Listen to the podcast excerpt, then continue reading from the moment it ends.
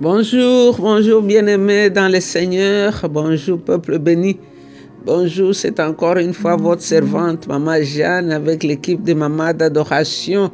Nous rendons toute la gloire à l'Éternel ce matin encore. Il nous a ressuscités. Il a renouvelé son souffle de vie, il a renouvelé ses compassions, il a renouvelé ses bontés. Et nous sommes debout. Nous respirons gratuitement. Le soleil est là. Le Seigneur nous a fait du bien. Il t'a gardé en vie. Nous sommes encore de ce côté de la vie parce que toi et moi, on n'a pas encore fini les devoirs qu'il nous a confiés. Grandissons dans notre stature avec Christ, dans notre identité. Devenons vraiment les enfants de notre Père.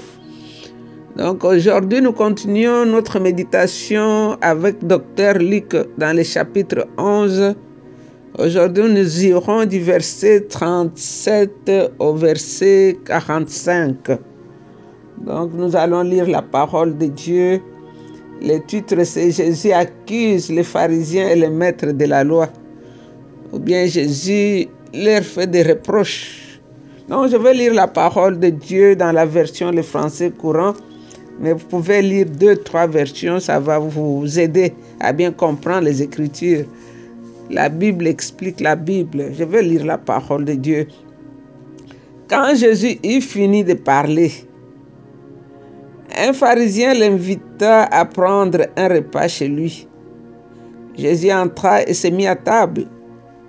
Le pharisien s'étonna lorsqu'il remarqua que Jésus ne s'était pas lavé avant le repas.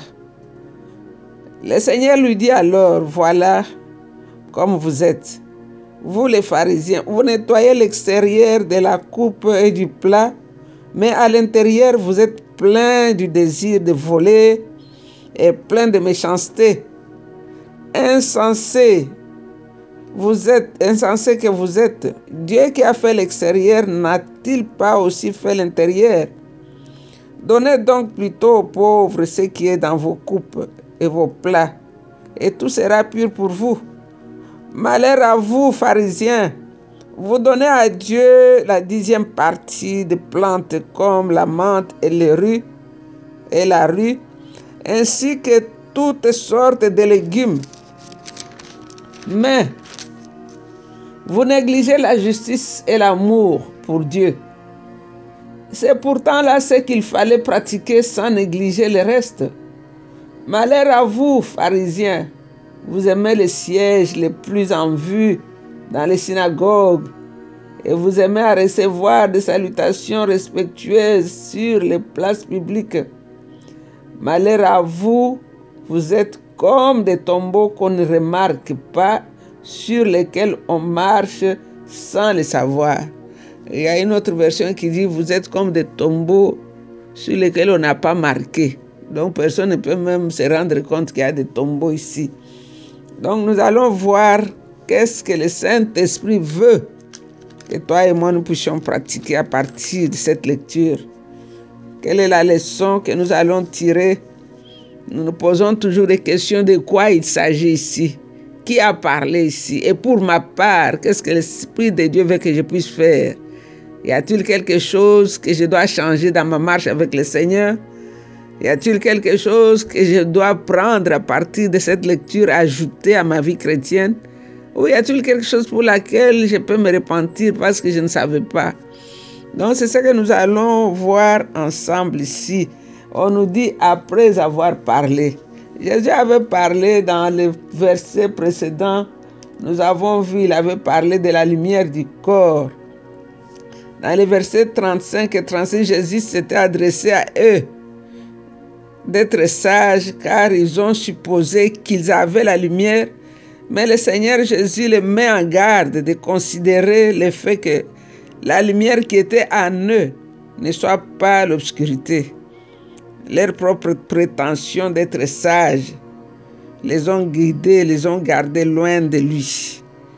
Ces gens se croyaient vraiment sages, mais se sont montrés plus malins que Jésus et se sont écartés même alors dans le verset 36 ici, nous avons vu Jésus qui leur disait, si donc tout ton corps était lumière, Donc si les personnes dont leur motif était pur, qui, ne se, sont qui se sont ouverts complètement à Jésus, qui est la lumière, qui est la parole, et nous voyons que la parole qui coule en eux les illumine spirituellement. Et sa vie tout entière est pleine de lumière. Alors les pharisiens, après avoir entendu ces choses, lui, il a invité le maître chez lui. Peut-être pour lui fermer la bouche, peut-être pour le corrompre, peut-être pour se montrer que lui était différent. On ne connaît pas les motifs. Mais cela n'a pas empêché notre maître de, de bien lui parler même. Parce que c'était maintenant deux, tête à tête. C'était plus dans la foule, c'était en présence chez lui, dans sa maison, autour de son repas qu'il avait préparé. Donc ici, nous voyons Jésus qui accuse les pharisiens et les maîtres de la loi comme ça, face à face. Donc quand Jésus a accepté l'invitation de ces pharisiens à dîner chez lui, les pharisiens étaient étonnés de ce que Jésus n'avait pas lavé ses mains avant le repas. Ici, je ne pense pas que le Seigneur s'est mis à table avec les mains sales. Mais ce que lui voulait, c'est que Jésus pratique les rituels. Parce que pour eux, si tu es sur une place publique, c'est sûr que tu as touché un non-juif, tu t'es rendu impur, tu dois te purifier. Et leur lavage de mains ici, c'était des mains jusqu'au coude. Donc c'est ce qu'ils regardaient, comment Jésus allait laver les mains en suivant les rituels. Donc ils croyaient qu'en prenant les aliments avec les mains impures, ils fuyaient la nourriture. C'est pour la même raison qu'ils procédaient au lavage des coupes, des cruches, des vases, de bronze. Donc, ce n'était pas laver les mains pour que les mains soient propres avant que tu manges, c'était leur rituel. Il fallait laver de leur façon. Alors quand Jésus n'a pas fait ça, Monsieur le pharisien n'a pas dit à haute voix, mais dans son cœur, il a murmuré. Et c'est qu'il ne savait pas que l'homme qui était à sa table voyait même les pensées, ses pensées. Alors c'est comme ça que Jésus lui a parlé en lisant les pensées. Jésus lui rappelle que ce qui est très important n'est pas le nettoyage extérieur de la coupe et du plat, mais c'est l'intérieur. Parce que extérieurement, les pharisiens paraissaient très justes, avec les robes blanches, avec les positions dans les temples, tout ça. Les gens les craignaient, regardaient à distance. Mais intérieurement, ils étaient fourbes, voleurs et méchants.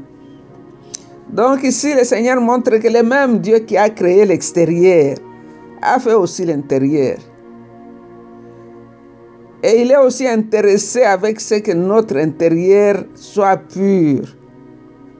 Parce que l'homme, lui, regarde ce qui est extérieur, mais Dieu regarde le cœur. C'est ce que le Seigneur montre à ces pharisiens ici.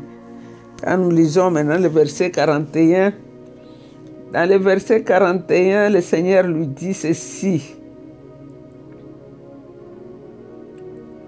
Le Seigneur, le Seigneur lui dit, Donnez donc plutôt aux pauvres ce qui est dans vos coupes et vos plats, et tout sera pur pour vous. Donnez ce qui est dans vos coupes. Donc le Seigneur réalise leur convoitise, il, voit leur égoïsme. Le Seigneur dit à celui qui l'avait invité de donner plutôt aux pauvres. Donc s'il pouvait passer ce test principal qui est l'amour du prochain, ainsi toutes choses seront pures pour vous. Donnez ce qui est dans le plat. Donc, quand l'amour de Dieu remplit le cœur, alors on pourra être concerné pour les besoins des autres. Mais quand on n'a pas l'amour de Dieu dans son cœur, c'est d'abord moi. Moi, tu m'as vu, moi, je dois tout avoir. C'est ce qui tue même nos pays en Afrique. Une personne veut tout avoir et que les autres puissent lui demander, lui tendre les mains. On prend même le salaire des petits pauvres, on prend les, les le social de quelqu'un qui a travaillé toute sa vie, maintenant, le temps de prendre son, sa retraite, quelqu'un lui qui prend son argent en lui disant si tu veux, on partage. C'est méchant. Alors ici, on voit que quand il n'y a pas l'amour de Dieu dans le cœur, la méchanceté crie très fort. Alors toutes les autres choses extérieures auront de la valeur. si l'intérieur est rempli de Dieu. Mais celui qui est souvent intéressé que par lui-même et indifférent aux besoins des autres, indifférent aux pauvres, indifférent à ceux qui, ont, qui sont dans les besoins, ça donne la preuve que l'amour de Dieu ne demeure pas en lui. Aujourd'hui, nous voyons les gens avec de grosses Bibles, mais quand vous les approchez autour de ces plein de pauvres, on vous demande 56 offrandes, mais ces gens-là sont malheureux, pauvres, on ne s'intéresse même pas à eux. Donc ici, il y a beaucoup de pharisiens parmi nous aujourd'hui, beaucoup de pharisiens dans notre, dans notre génération ici. On construit des grosses églises avec des tapis. Mais les gens qui entrent dans ces églises, la plupart n'ont pas mangé chez eux. Mais on leur dit d'amener leurs dîmes. Donc faisons attention, on risque d'être jeté dehors. Quelqu'un a tiré une conclusion en disant ceci. Il a dit les choses très sévères dites dans les versets 39 au 52 contre les pharisiens, les maîtres de la loi, ont été dites à ce dîner, à la table du pharisien. Donc les grandes leçons que Dieu a données, que ce soit à nous l'Église aujourd'hui, à ceux qui pratiquent la loi, aux pharisiens de ce temps-là, autour de cette table-là, Jésus a tout déballé. Parce que souvent, ce que nous trouvons bon goût est remplacé par la loyauté et la vérité. Nous serions à la place de froncer les sourcils ou désavouer et nous gardons silence à la place de parler à haute voix.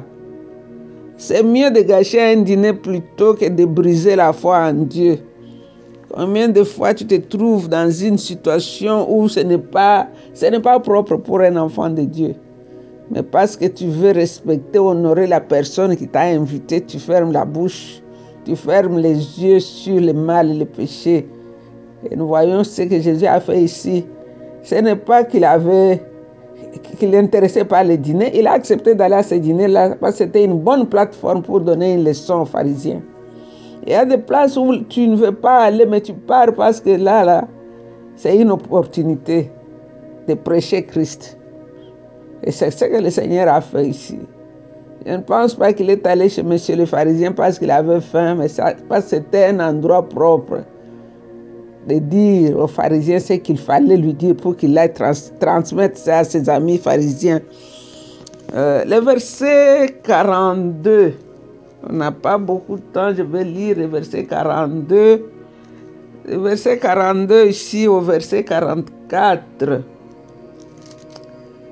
Malheur à vous, pharisiens, vous donnez à Dieu la dixième partie des plantes, comme de la menthe, la rue, ainsi que toutes les herbes, les légumes, les feuilles de manioc. Vous donnez la dîme de feuilles de manioc pour montrer que vous respectez vraiment la dîme. Donc les pharisiens étaient extérieurs. Ils pratiquaient tout extérieur je peux dire même externiste. Il était trop accentué sur les petites choses, les détails, les cérémonies de la loi, comme la dîme des herbes, mais dans leurs relations avec Dieu, ils étaient négligents. Ils opprimaient le peuple, ils négligeaient l'amour pour Dieu. Le Seigneur ne les a pas blâmés pour leur dîme de menthe ou de la rue et toutes les herbes, mais simplement parce que ils ont négligé ce qu'il fallait faire. L'essentiel doit toujours rester essentiel. Simplement montre qu'il fallait montrer leurs zèle là aussi, dans certains domaines qu'ils avaient négligé. Ils avaient négligé le reste même de, la base même des devoirs de la vie, comme la justice et l'amour de Dieu. Ils avaient amplifié les subordonnés et négligé ce qui était primordial. Ils étaient excellents dans les petites choses, ce que les hommes peuvent voir, et ils ont oublié ce que Dieu seul pouvait voir. Donc ils faisaient l'extérieur, mais l'intérieur était autre chose. C'était pour Mathieu, pour attirer. Ils aimaient faire leur propre publicité en cherchant à occuper des places et des positions dans les synagogues pour attirer les regards sur la place publique. Ils étaient coupables non seulement à cause de leur maturité, mais aussi de leur orgueil. C'était des gens orgueilleux. Alors le verset 44, finalement, le Seigneur leur dit, Malheur à vous, vous êtes comme des tombeaux qu'on ne remarque pas, les tombeaux non marqués. Finalement, le Seigneur il compare aux tombeaux sans nom. Parce que sous la loi de Moïse, quiconque touchait un tombeau était impur pour sept jours. Si vous lisez dans Nombre 19, 16. Donc, même s'ils ne savaient pas que c'était une tombe, alors les pharisiens extérieurement donnaient l'apparence comme des leaders, des voués dans la religion. Mais avoir un signe pour signaler au peuple qu'il fallait, qu'il fallait pas les toucher. Car ils étaient comme des tombeaux non marqués. Donc, c'est-à-dire les gens qui les touchaient péchaient. Parce qu'eux-mêmes, ils étaient pleins de corruption et d'impureté. Et ils étaient infectés. Et ils infectaient aussi les autres avec leur extérieur et leur orgueil. Donc, qu'est-ce que le Saint-Esprit t'a dit aujourd'hui Ne sois pas trop externiste. Essaie de voir ce que Dieu voit, ton cœur. C'est ce qu'il avait dit dans le verset 36. Que la lumière qui est en toi ne devienne pas obscurité. Si la lumière est en toi, extérieurement, aussi, les gens la verront. Mais si c'est seulement extérieur, c'est très dangereux. Comme je parlais de ces... Il y a eu cette jeune petite fille qui, un jour au cours d'une classe de, de l'école de dimanche, la monitrice leur a dit de dessiner quelque chose. Et la petite a commencé à dessiner. Son voisin lui a dit, tu dessines quoi? Il dit, je dessine l'image de Dieu. Il dit, nul n'a jamais vu Dieu, comment tu peux dessiner l'image de Dieu? La petite a dit, quand j'aurai fini de dessiner, tu verras à quoi Dieu ressemble. Personne n'a jamais dessiné Dieu, mais moi, quand j'aurai fini de dessiner, tu verras à quoi Dieu ressemble. Cela veut dire que comme chrétiens, nous dessinons l'image de Dieu. Quelqu'un te regarde, ton voisin qui t'observe, est-ce qu'il peut voir Dieu en toi? Parce que, ou bien tu parles seulement de Dieu dans ta bouche, mais ton comportement, ton attitude, ce que tu fais ne dessine pas Dieu. Donc soyons ceux qui prêchent non seulement par les paroles, mais par les exemples. Nous voulons te bénir, nous voulons te rendre gloire, toi le grand Dieu de l'univers.